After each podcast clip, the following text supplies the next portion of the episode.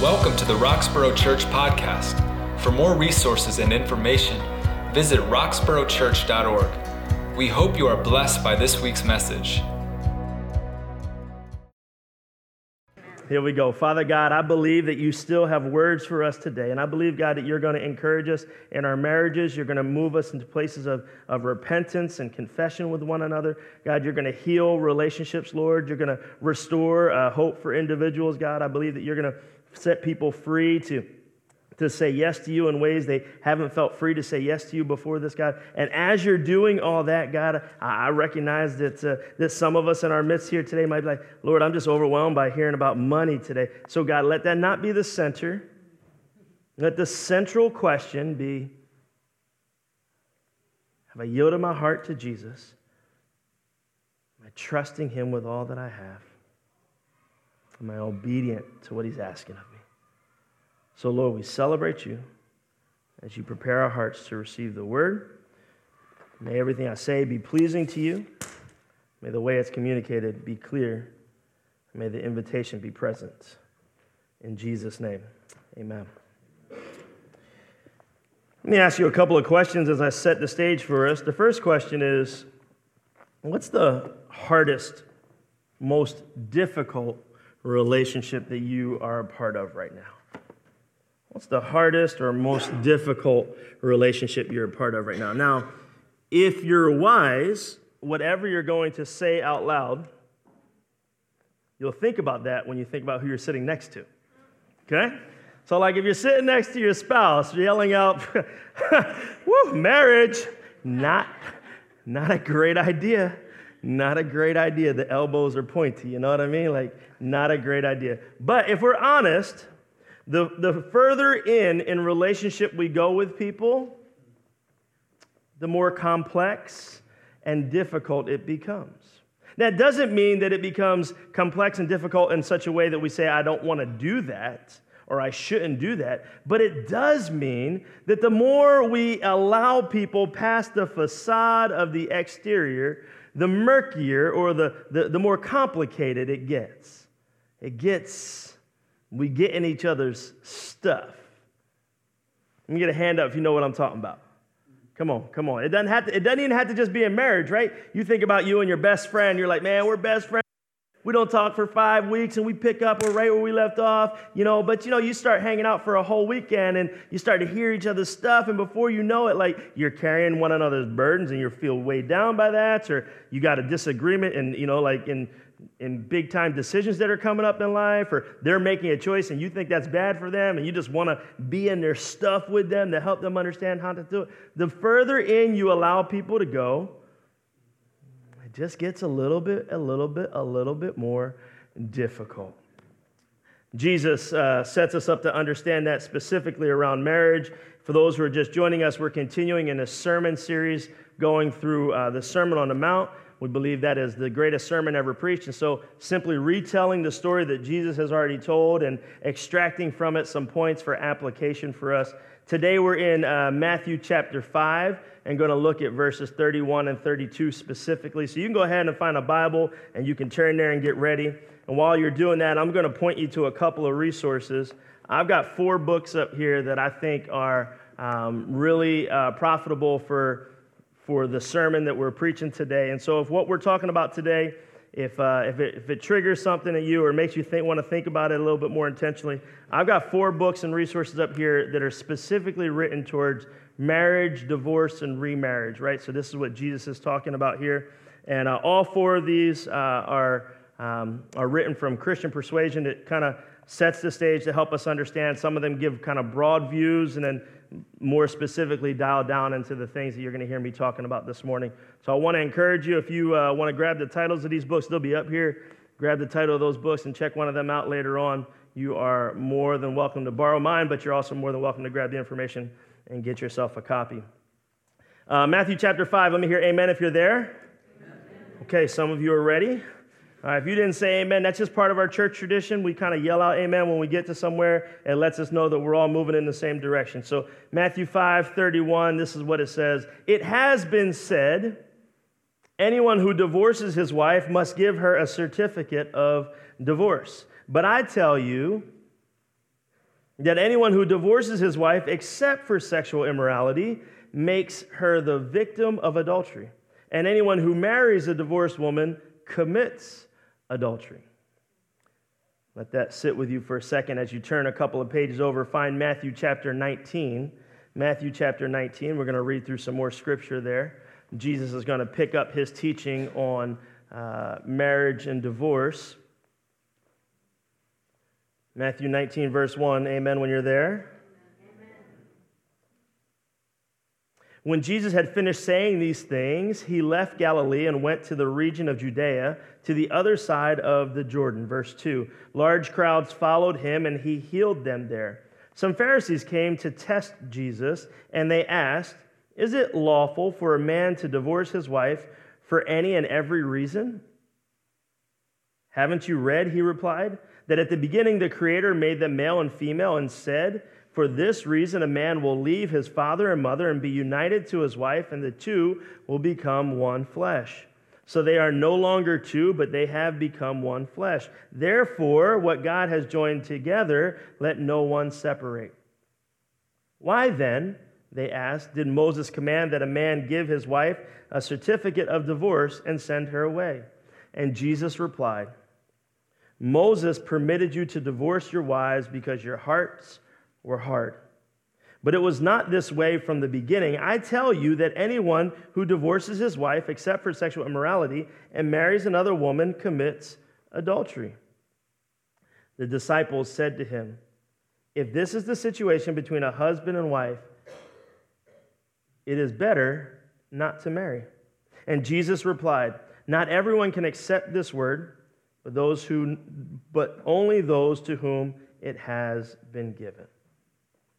So Jesus is continuing this theme of talking about a very practical application.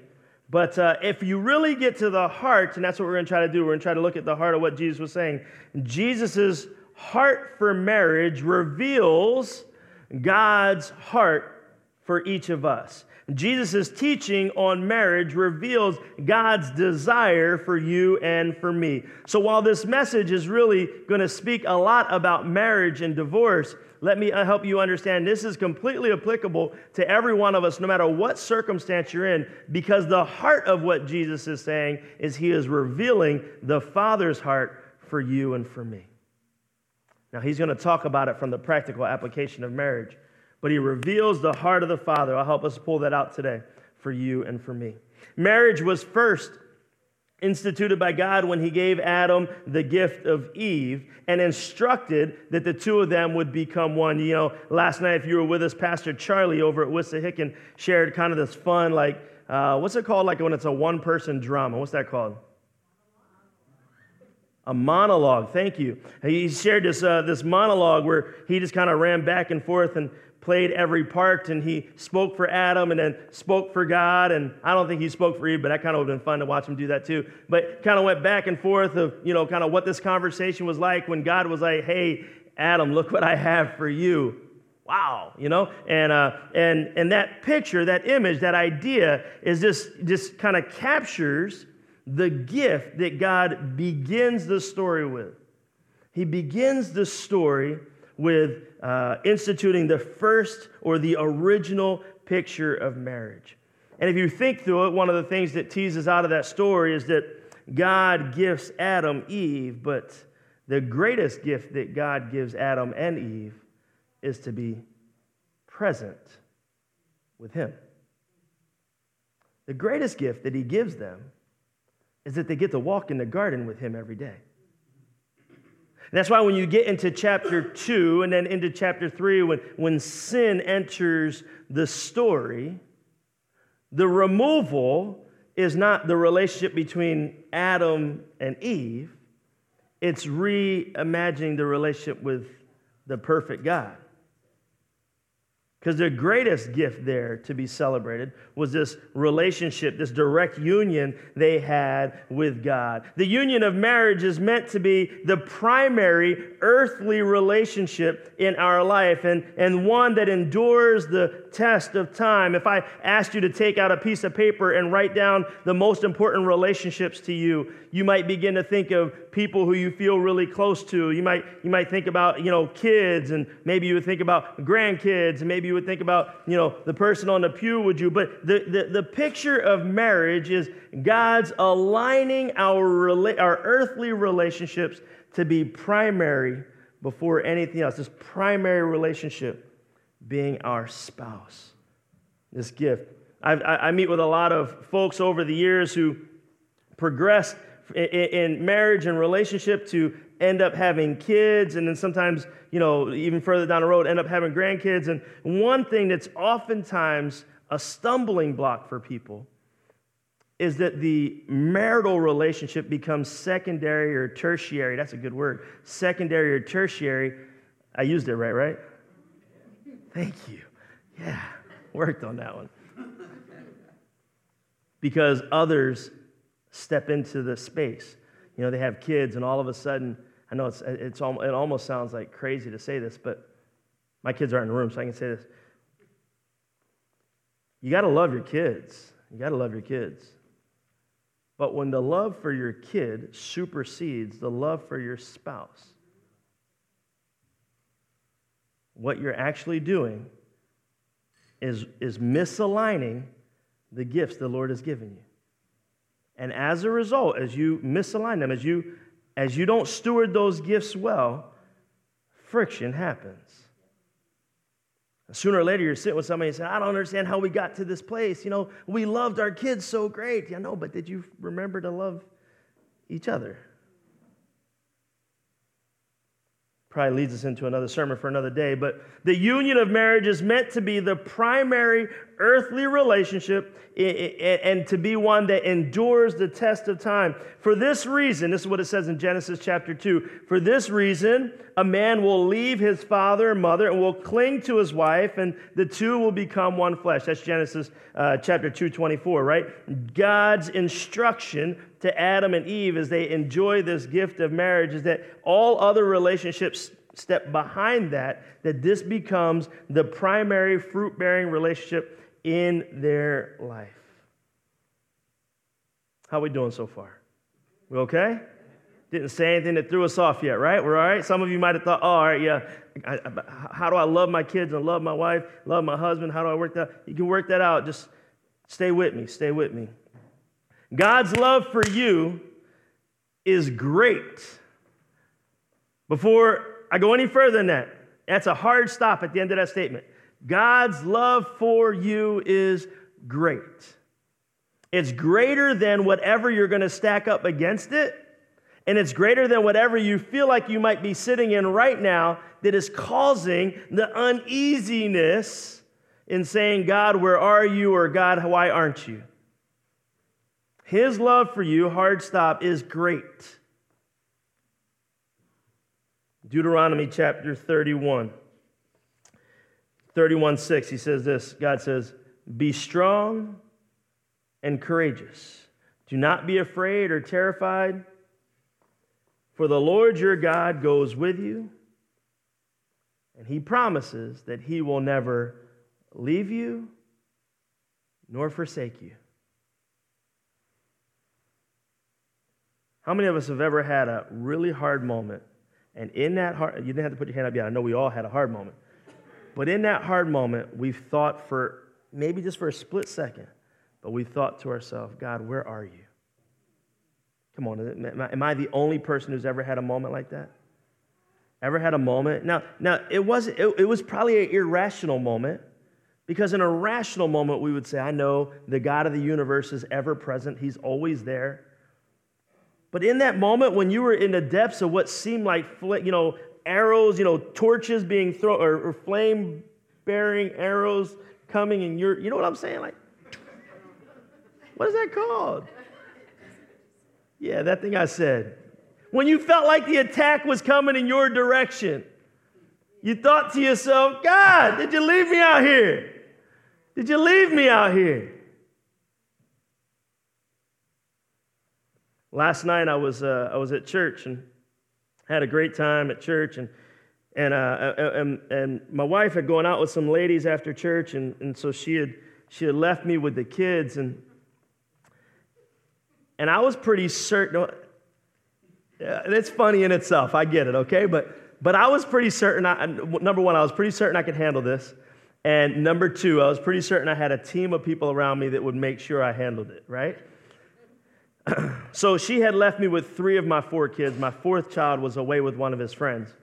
And uh, it was time to go, and I'm yelling across the building. I'm like, come on, guys, it's time to go. Somebody help, please. You know, find the kids and bring them back, you know, like. Anyway, so I, I gathered up my three. I got them in like I, you know, they could see me, I could see them. I knew they were in the building, and I was like, okay, we're we're almost to the point of leaving now. And uh, and just then, I hear one of, one of the other people from our village, one of the other people from my team, they yell out, Where's Isaiah? And internally, I knew Isaiah wasn't with me because he was at a friend's house. But for a split second, I was like, Oh no, I lost Isaiah. And I, and I started to like scramble in my brain. I was like, ah, ah, where are you? Where, you know, I'm looking everywhere. And then I like stopped. And I was like, okay, no, no. I'm not responsible for Isaiah in this moment. And I looked over and I was like, I don't think Isaiah's with me. and I hope that's okay, but if you find him, bring him home, you know? But in an irrational moment, we kind of scratch like, where, where, what, what's going on? We feel like the world is falling apart. And if, if we step back in a rational moment, we can say, okay, no, no, no, no. It might feel like that. It might be crazy. But it's not true. Isaiah was eating like four slices of pizza and like, you know, like a whole entire bowl of extra Halloween candy at somebody else's house because he wasn't sleeping over there. So they were, you know, feeding him up before they sent him home. So he was in a fine place, but he was not there. He was not with me. I want to say to somebody today, because I think somebody needs to hear this. It might feel like you're alone, but my God is present with you. Whether, whether it feels like that to you in this moment or not, my God is present with you. And He desires for you to know that, that He will never leave you nor forsake you. God's mercy is so great that there is nothing that can pry us away from the love and the grip of God's grace. Watch this Romans chapter 8, verses 38 and 39. For I am convinced that neither death nor life, neither angels nor demon, neither the present nor the future, nor any powers, neither the height nor the depth, nor anything else in all of creation will be able to separate us from the love of God which is found in Jesus Christ.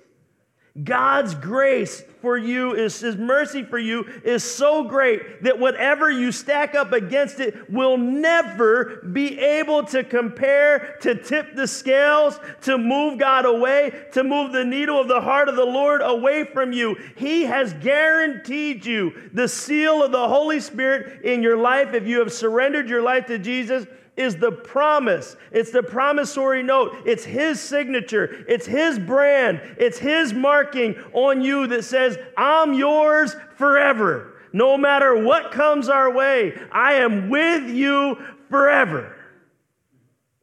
And that's a one sided deal. God makes the claim. Friends, I want to say today that while God promises to be with us forever, God's heart breaks every time one of us step away from those promises we make with our spouse. God hates divorce. He hates divorce. The primary reason why he hates divorce is because of the pain that is created when the relationships of life break down.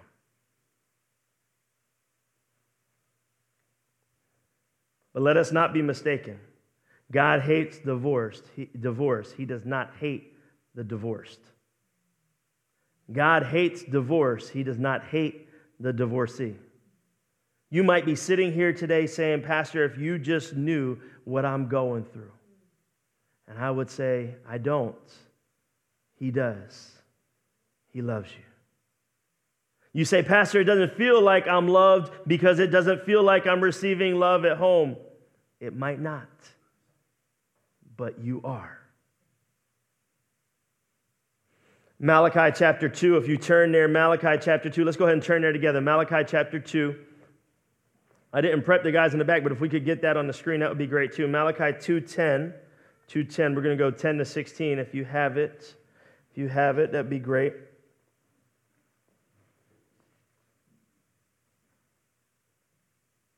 Malachi the prophet says this in verse starting in verse 10. Let me hear at least one amen so I know we're ready. Amen. Okay, all right. Malachi chapter 2 verse 10 says, "Do we not all have one father? Did not one God create us? Why do we profane the covenant of our ancestors by being unfaithful to one another?" Judah has been unfaithful a detestable thing has been committed in Israel and Jerusalem. Judah has desecrated the sanctuary, and the Lord loves the, the sanctuary the Lord loves by marrying women who worship a foreign God. As for the man who does this, whoever he may be, may the Lord remove him from the tents of Jacob, even though he brings an offering to the Lord Almighty. Another thing you do you flood the Lord's altar with tears. You weep and wail because no, he no longer looks with favor on your offerings or accepts them with pleasure from your hands. You ask, Why? It is because the Lord is the witness between you and the wife of your youth.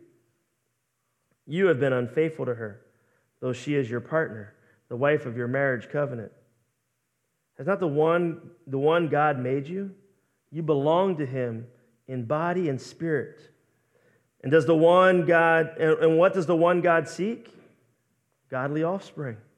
So be on your guard and do not be unfaithful to the wife of your youth. The man who hates and divorces his wife, says the Lord God Almighty, does violence to the one he, he should protect. So be on your guard and do not be unfaithful. Your version might have said this I hate divorce, says the Lord Almighty. So be on your guard and do not be unfaithful. Friends, I want to help us to make sense of that passage we're reading this morning.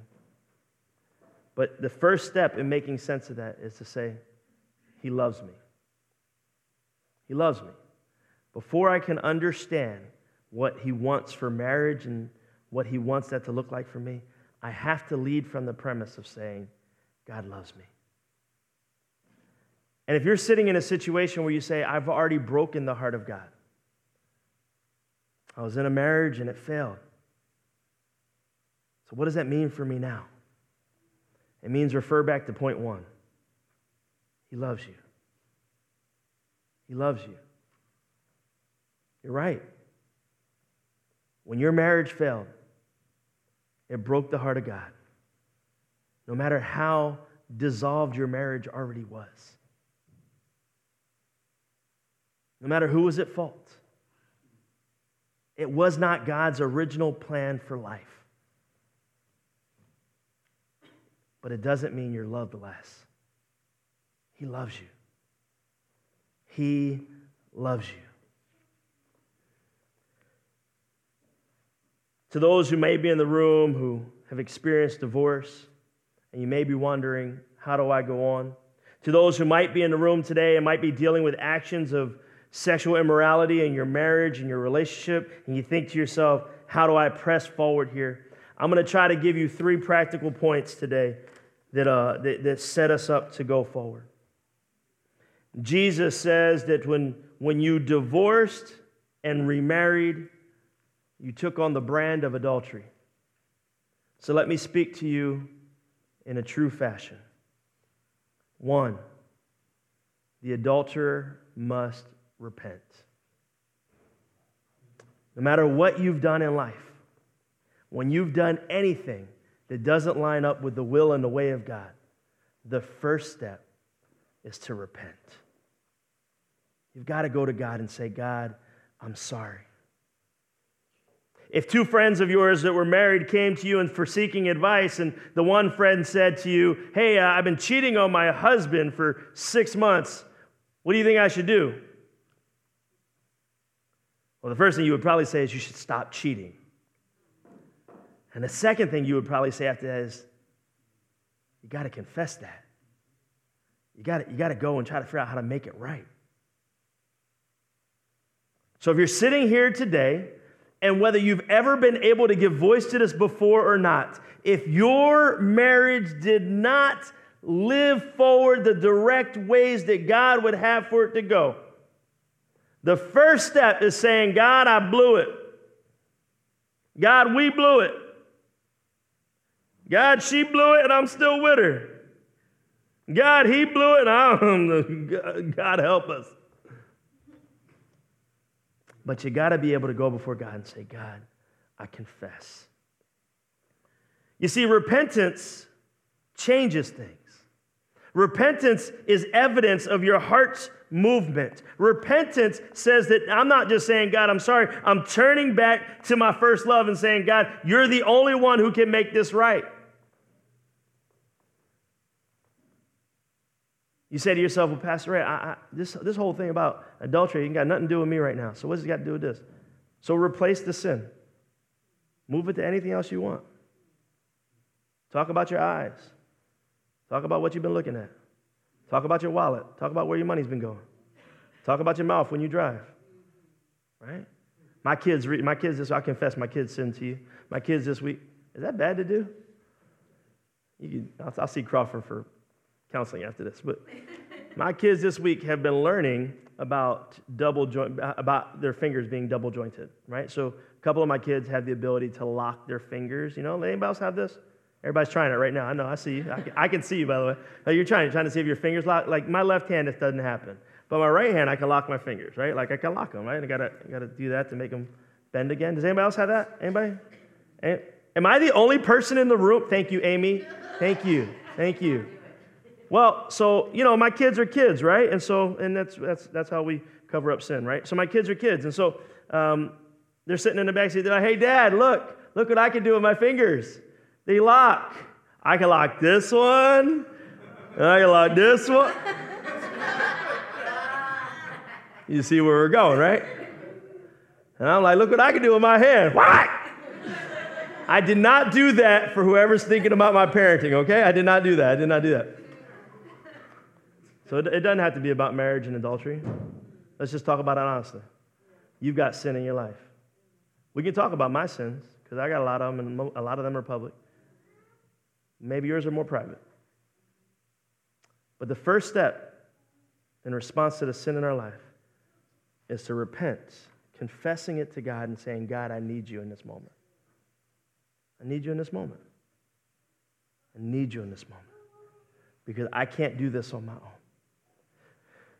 Have you allowed the conviction of the Holy Spirit of God to break through the hard exterior of your heart? Have you surrendered to the authority of the Word of God that sets aside, that, that sets you up to understand the right way forward from God?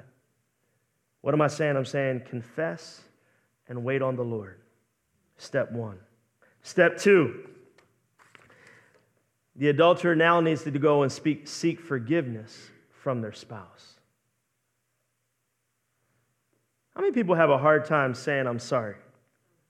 Come on, be honest. Be honest. You have a hard time saying, I'm sorry. How many people are quick lipped with sorry? Sorry just rolls off. Just, bloop, I'm, I'm good to say I'm sorry. I'm good. How many people just don't know whether they say sorry or not because you didn't raise your hand? Half y'all did not raise your hand for either thing. You're just like, mm-mm, mm-mm, mm-mm. All right, that's fine.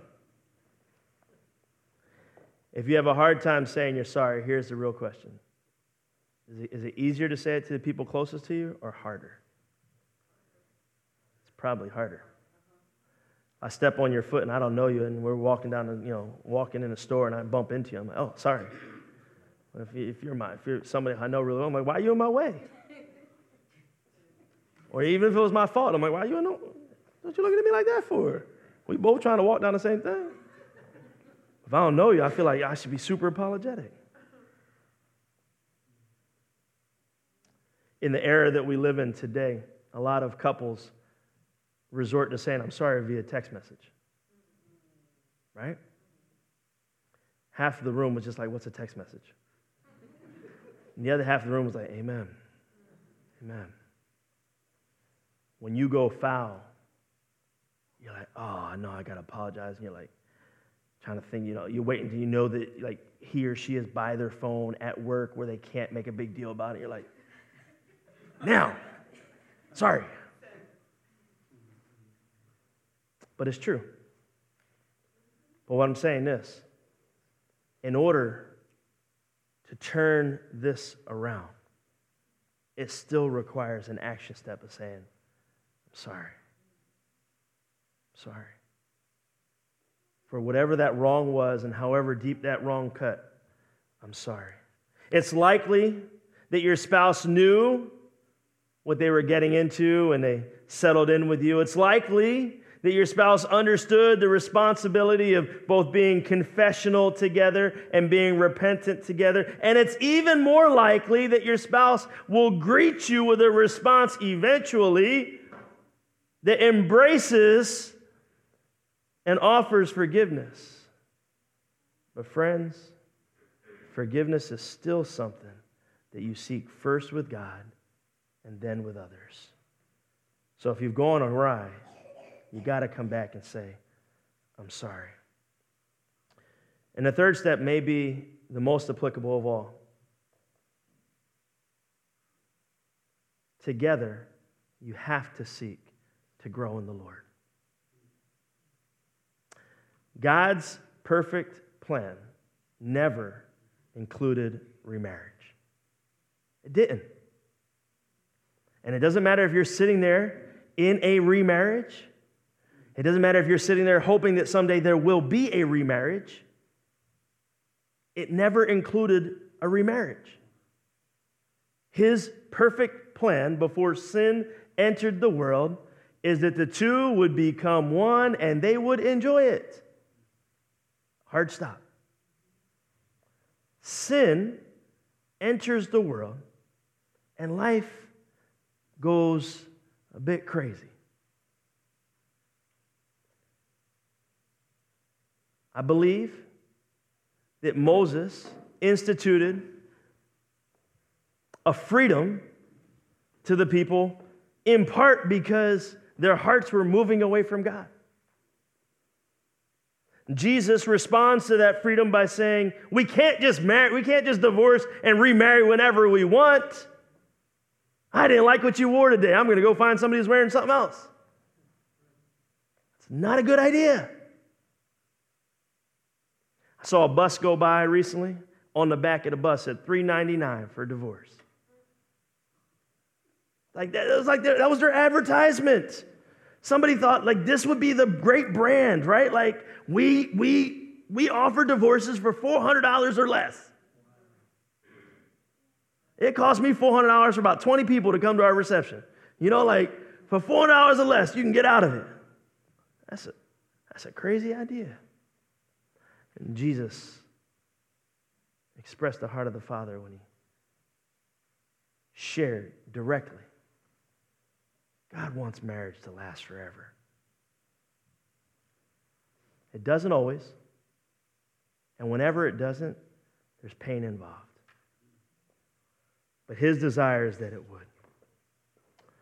All right, let me, let me try to not send us out on that, but let me try to turn us in a way that would allow every one of us to apply to our lives today.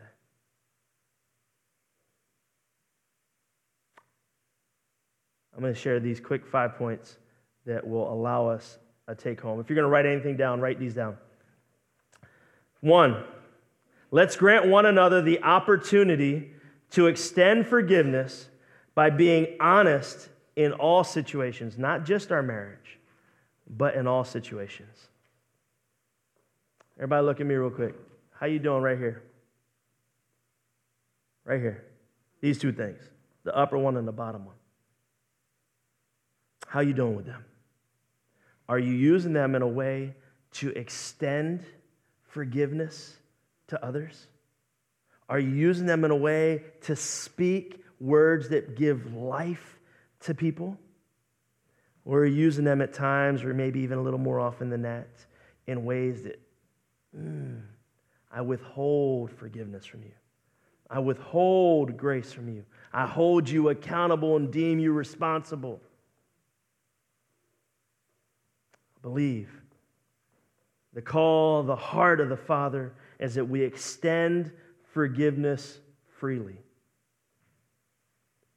I mean, at the end of the day, that's what Jesus was saying when he was talking to, when he was approached and he was asked about divorce.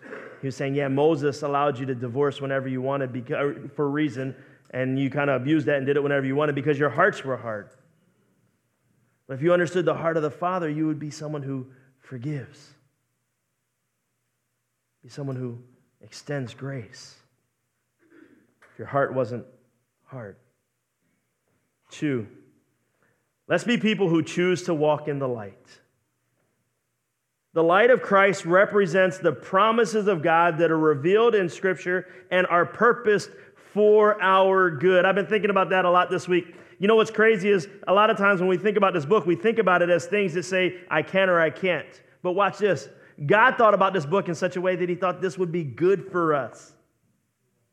He thought this would be good for us. They, God actually, in the realm of wherever it is that God lives, He thought, you know what? I've got this crazy idea. I'm going to give them instructions that they can be obedient to, and it will be good for them. It'll be good for them. I live on the busiest street in Roxborough. It's true. It might only be second to Henry, but I'm going to call it the busiest street in Roxborough because it's really good for my pulpit illustration. When we moved out here, Michelle had this fear as our kids were very little that one of them would dart out onto the ridge. Other people in the church shared that fear. There was even conversation at one point about like Fort Knoxing this place, you know, like big tall fence out front with like sliding gates to make sure that the kids didn't run out there. Then they saw how much it cost, and we just said, you know, it might be cheaper to have other kids, you know, like that's a joke. That's a joke. But recently, we were in the, we were in the driveway and we were, we were playing with a big red ball and we were kicking it around, and you know how this story goes.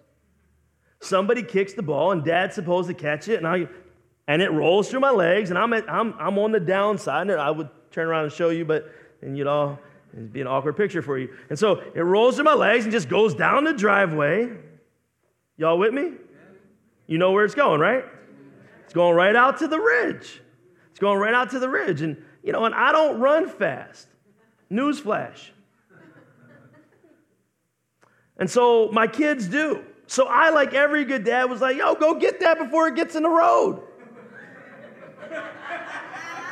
I couldn't get there in time, and I wanted to save the ball. That was like $8. And so my, you know, little Tommy just running after it. And he's running toward the ridge. And all I'm thinking is, save the ball, save the ball. And he's about three quarters of the way down the driveway when I realize he ain't gonna get to the ball in time. And now I change from save the ball to stop, stop. And I'm yelling. And I'm not sure whether I'm yelling at him or yelling at the cars, but I want somebody to stop. Because this Looks bad. I like to let you know that the ball successfully rolled across the street. And Tommy was in the back of the sanctuary today. So that story works out just fine. But I tell you that story because the idea of putting up a fence just seemed like intrusive to my life. Like it would it would block me in from all the fun I want to have in life or whatever. But there was a moment when he was running down that, that, that driveway, when I was thinking, man, that fence would have been a good idea. Maybe that wasn't such a bad idea after all. And I think most times when we think that the Word of God is not actually good for us, that's because we're not in a good place to be deciding whether the Word of God is good for us. But when we're right with the Father, when we open this book, we find encouragement and joy, instruction, and the presence of God brings a little conviction at times. But we don't look at it as damning. We look at it as something that's intended to be really good for us. So, one, grant others the opportunity to forgive. Two, let's be people of the light who understand that God's desire for us is really good, that His plan for us is best. Three, the issues that we face will seldom, if ever, be more important than the relationships that they surround. So, when in doubt, let's choose relationship. Let me talk directly to those of you who are married and are hoping one day to be married. Please remember this. You will face issues in your relationship. I don't care how good it is today. You will face issues. By the way, I just said to Michelle, I said, hey, honey, how come every time I preach about marriage or divorce, you're not in the sanctuary? I said, the people are going to start to think things. And she was like, Ray, it's not me, it's him. All right, I don't know what to do with that. But it, I promise, I promise, we're doing well. But you will face issues in every relationship you're in at some point. So let's choose right now to make the relationship the priority and not the issue. Four, after you've confessed and repented, then receive these words You are forgiven. You are forgiven. If you're sitting all the way in the back, if you're sitting all the way in the front, if you can hear the sound of my voice, if you've confessed it to God and repented of your sin, you've moved away from it, you're forgiven. You're forgiven. You're forgiven. Don't lash your back. You're forgiven. Don't feel the need to be subject to it again. You're forgiven. Don't run back into the same ways you were running because you're forgiven. Move away from it. And then, fifth, no matter what else,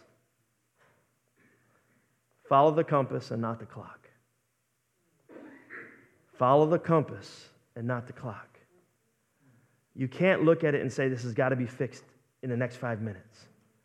You just got to look at it and say, God, I got to step forward to the next door you open. And that will allow me to make movement. A lot of times when folks are facing really hard times, and especially when folks have experienced something that would be tragic or traumatic in their life, they'll come in and they'll kind of be frozen. Like, I can't go forward. I, I can't make move. I, I, can't, I can't take that next step. And they're just kind of stuck. And as, uh, as a pastor, I imagine true for Crawford as well, as a pastor and counselor, somebody comes to you and they're, and they're looking for you to give them directive, like, help me figure out how to get out of this stuck spot. The word I give you today is follow the compass and not the clock. The clock says, I got to get there in five minutes. The compass says, God, you set me up in this direction. I'm just going to keep walking. I'm going to keep walking.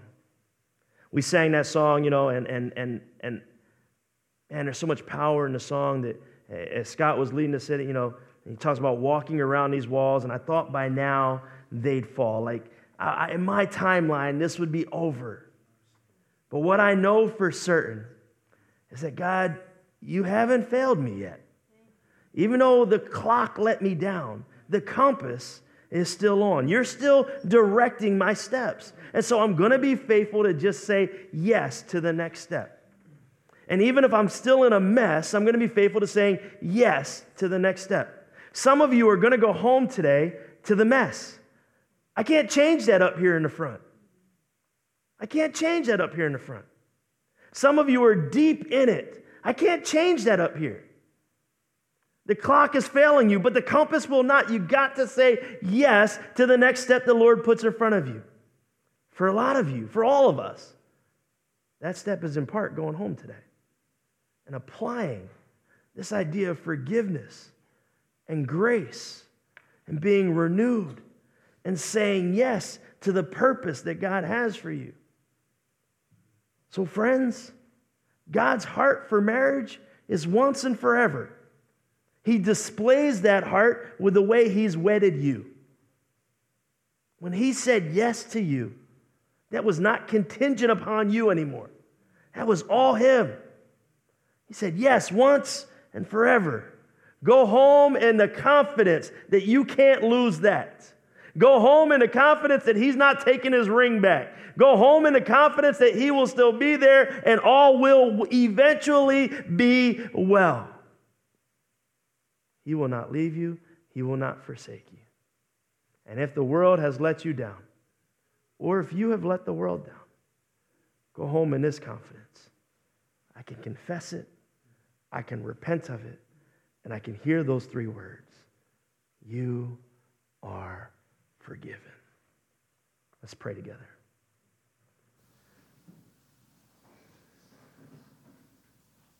Father, during this time of worship, I want to invite us to stand to our feet and to sing aloud to you, God, to cry out in song, but I also want to recognize that some of us might be moved in such a way that, that we need to just do a little heart work with you.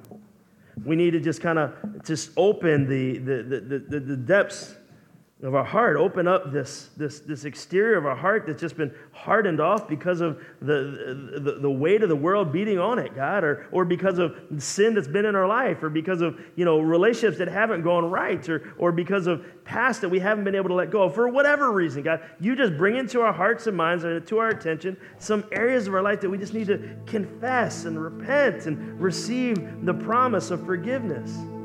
So, God, before we jump to our feet, if we're not in that place, if, if we're in a place where we got hurt going on, that we just we need to do work with you, I, I, I want to invite all of us to, to either sit where we are and do that heart work, or to step out of our pews and move toward the back of the sanctuary and meet somebody back there to pray with them. And so, if there's something going on, yeah, maybe I just need to sit here. I don't. It's not something I need to talk with anybody else about. I just need to. I just need to be with God. I just need to sit in this space right there on my pew. I'm not to jump up. I'm not to stand. I'm not to raise my hands. I'm just to. Just my heart and my posture will just be yielded in my seat. But if it's something I need someone to, to walk with me on, I need somebody else to, maybe I can't give words to it, I can't pray about it on my own, I, I need someone else to pray me through this, then I'm going to head to the back and I'm going to trust that I'll meet somebody back there that'll pray with me and that'll, that'll encourage me to take that next step, to, to say yes to the compass and not to the clock, to, to be obedient to God, regardless of how broken our steps were in getting there. And there may be some of us here today and say, I've been working through this stuff and that stuff's behind me and I'm just, I'm filled with joy and just ready to sing. And, and we're going to allow our voices to, to carry the room. We're, we're going we're gonna fill the space with our voice as worship to God. And, and, and, and in many ways that will, that'll hold our brothers and sisters up who might not be ready to sing so loud today. But God, I pray that we don't come just for show pray, God, that we came here today expecting and believing that you would do a great work. So we brought our gifts already. We've given them to you. We've heard the word that was preached, and we're trying to figure out how to apply that. And we're trusting that you're going to do it. So we'll step into one of these three postures. We'll either move to our feet and worship you, God. We'll sit where we're at, and we'll just be in the stillness of where we are, believing that, God, you're going to work this out. We'll move out of our pews. Risky or not, we'll move out of our pews and we'll move to the back. we'll have elders and friends who are back there ready to meet with you and pray. Friends, as your hearts are ready, I invite you, please, in any of those three ways, let's respond to the Lord.